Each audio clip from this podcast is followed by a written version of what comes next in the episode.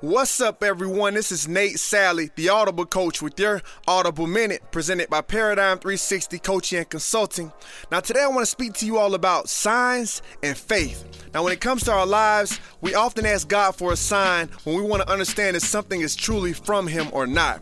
And in most cases, that sign also requires an act of faith on our part. Now, Matthew chapter 14, verses 28 through 31 states, And Peter answered him and said, Lord, if it be thou, bid me come unto thee upon the waters. And Jesus said, Come. And Peter went down from the boat and walked upon the waters to come to Jesus. But when he saw the wind, he was afraid, and beginning to sink, he cried out, saying, Lord, save me.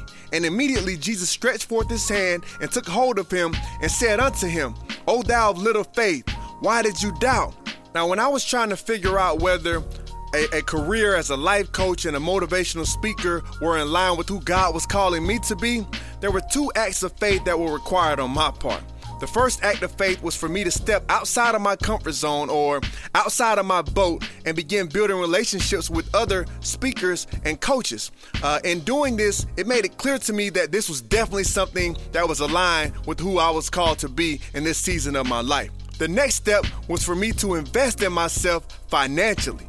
Now, you talk about starting to see winds pick up and see the waves begin to crash this was that moment for me, and it's something that a lot of us, I believe, uh, battle with in our everyday lives. But I'm so grateful that I went ahead and took this step of faith because ultimately I didn't allow my fear and my uncertainty to, to sink me as it began to sink Peter.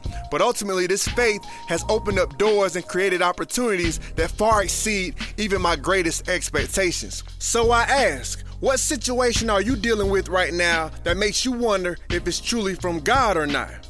Don't be afraid to ask him for a sign, but remember, that sign will likely require a renewed level of faith. Signs and faith. Once again, this is Nate Salley, the Audible Coach. Thank you for your time, and don't forget, be encouraged. God loves you. Dream out loud.